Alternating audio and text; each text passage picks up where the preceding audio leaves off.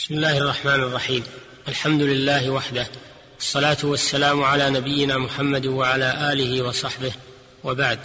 أيها المستمعون الكرام السلام عليكم ورحمة الله وبركاته. نواصل الحديث معكم في بيان ما تيسر من أحكام النكاح ونتناول في هذه الحلقة الشروط في النكاح مما يشترطه أحد الزوجين في العقد على الآخر مما له فيه مصلحة.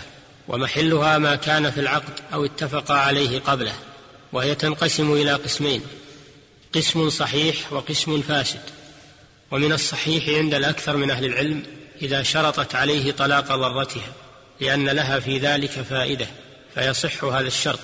وقال البعض الآخر من العلماء بعدم صحته لأن النبي صلى الله عليه وسلم نهى أن تشترط طلاق أختها لتكفا ما في صحفتها والنهي يقتضي الفساد فيكون هذا الشرط فاسدا. ومن الشروط الصحيحة في النكاح إذا شرطت عليه الا يتسرى أو لا يتزوج عليها فإن في ذلك مصلحة لها فإن وفى به وإلا فلها الفسخ. لحديث إن أحق ما وفيتم به من الشروط ما استحللتم به الفروج. وكذا لو شرطت عليه الا يخرجها من دارها أو بلادها صح هذا الشرط؟ ولم يكن له إخراجها إلا بإذنها. وكذا لو شرطت أن لا يفرق بينها وبين أولادها أو لا يفرق بينها وبين أبويها صح هذا الشرط فإن خالفه فلها الفسخ. ولو شرطت زيادة في مهرها أو شرطت كون مهرها من نقد معين صح هذا الشرط. وكان لازما يجب عليه الوفاء به ولها الفسخ بعدمه. وخيارها في ذلك على التراخي. فتفسخ متى شاءت. ما لم يوجد منها ما يدل على رضاها مع علمها بمخالفته لما شرطته عليه فحينئذ يسقط خيارها. قال عمر بن الخطاب رضي الله عنه للذي قضى عليه بلزوم ما شرطته عليه زوجته فقال الرجل إذا يطلقننا. فقال عمر مقاطع الحقوق عند الشروط ولحديث المؤمنون على شروطهم. قال العلامة ابن القيم رحمه الله يجب الوفاء بهذه الشروط التي هي أحق أن يوفى بها وهو مقتضى الشرع والعقل والقياس الصحيح. فإن المرأة لم ترضى ببذل بضعها للزوج إلا على هذا الشرط ولو لم يجب الوفاء به لم يكن العقد عن تراض وكان الزاما لم تلتزمه وبما لم يلزمها الله به ورسوله. انتهى كلامه. القسم الثاني من الشروط شروط فاسدة وهي نوعان. نوع يبطل العقد وهو أنواع ثلاثة. النوع الأول نكاح الشغار وهو أن يزوجه موليته بشرط أن يزوجه الآخر موليته ولا مهر بينهما. سمي شغارا من الشغور وهو الخلو لخلوه من العوض. وقيل سمي شغارا من شغر الكلب إذا رفع رجله ليبول. شبه قبحه بقبح بول الكلب. وهذا النوع وهذا النوع هو أن يجعل فيه امرأة بدل امرأة وقد أجمعوا على تحريمه وهو باطل يجب التفريق فيه سواء كان مصرحا فيه بنفي المهر أو مسكوتا عنه لحديث ابن عمر أن النبي صلى الله عليه وسلم نهى عن الشغار والشغار أن يزوج الرجل ابنته على أن يزوجه الآخر ابنته وليس بينهما صداق متفق عليه.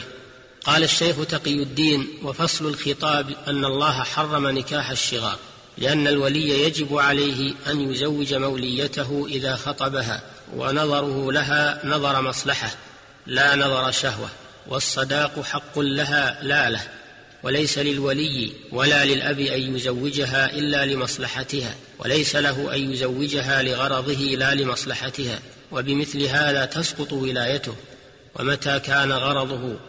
أن يعاوض فرجها بفرج الاخرى لم ينظر في مصلحتها وصار كمن زوجها على مال له لا لها وكلاهما لا يجوز.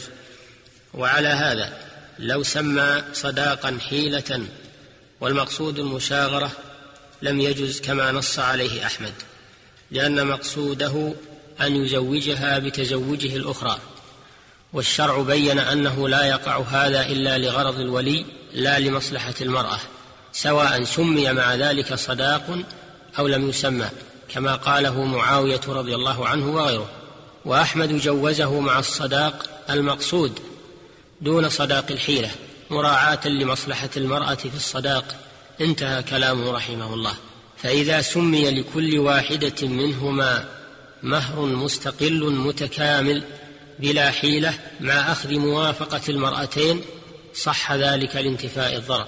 النوع الثاني من الشروط المبطلة لعقد النكاح نكاح المحلل وهو أن يتزوجها بشرط أنه متى حللها للأول طلقها أو نوى التحليل بلا شرط يذكر في العقد أو اتفق عليه قبل العقد. ففي جميع هذه الأحوال يبطل النكاح. لقوله صلى الله عليه وسلم ألا أخبركم بالتيس المستعار؟ قالوا بلى يا رسول الله. قال هو المحلل. لعن الله المحلل والمحلل له. رواه ابن ماجه والحاكم وغيره. النوع الثالث إذا علق عقد النكاح على شرط مستقبل كان يقول زوجتك إذا جاء رأس الشهر أو إن رضيت أمها فلا ينعقد النكاح مع هذا الشرط لأن النكاح عقد معاوضة فلم يصح تعليقه على شرط. وكذا لو زوجه إلى مدة كما لو قال زوجتك وإذا جاء غد فطلقها. أو قال زوجتكها شهرا أو سنة أو يتزوج المغترب بنية طلاقها إذا رجع إلى أهله بطل هذا النكاح المؤقت وهو نكاح المتعة. قال الشيخ تقي الدين الروايات المستفيضة المتواترة متواطئة على أن الله تعالى حرم المتعة بعد إحلالها.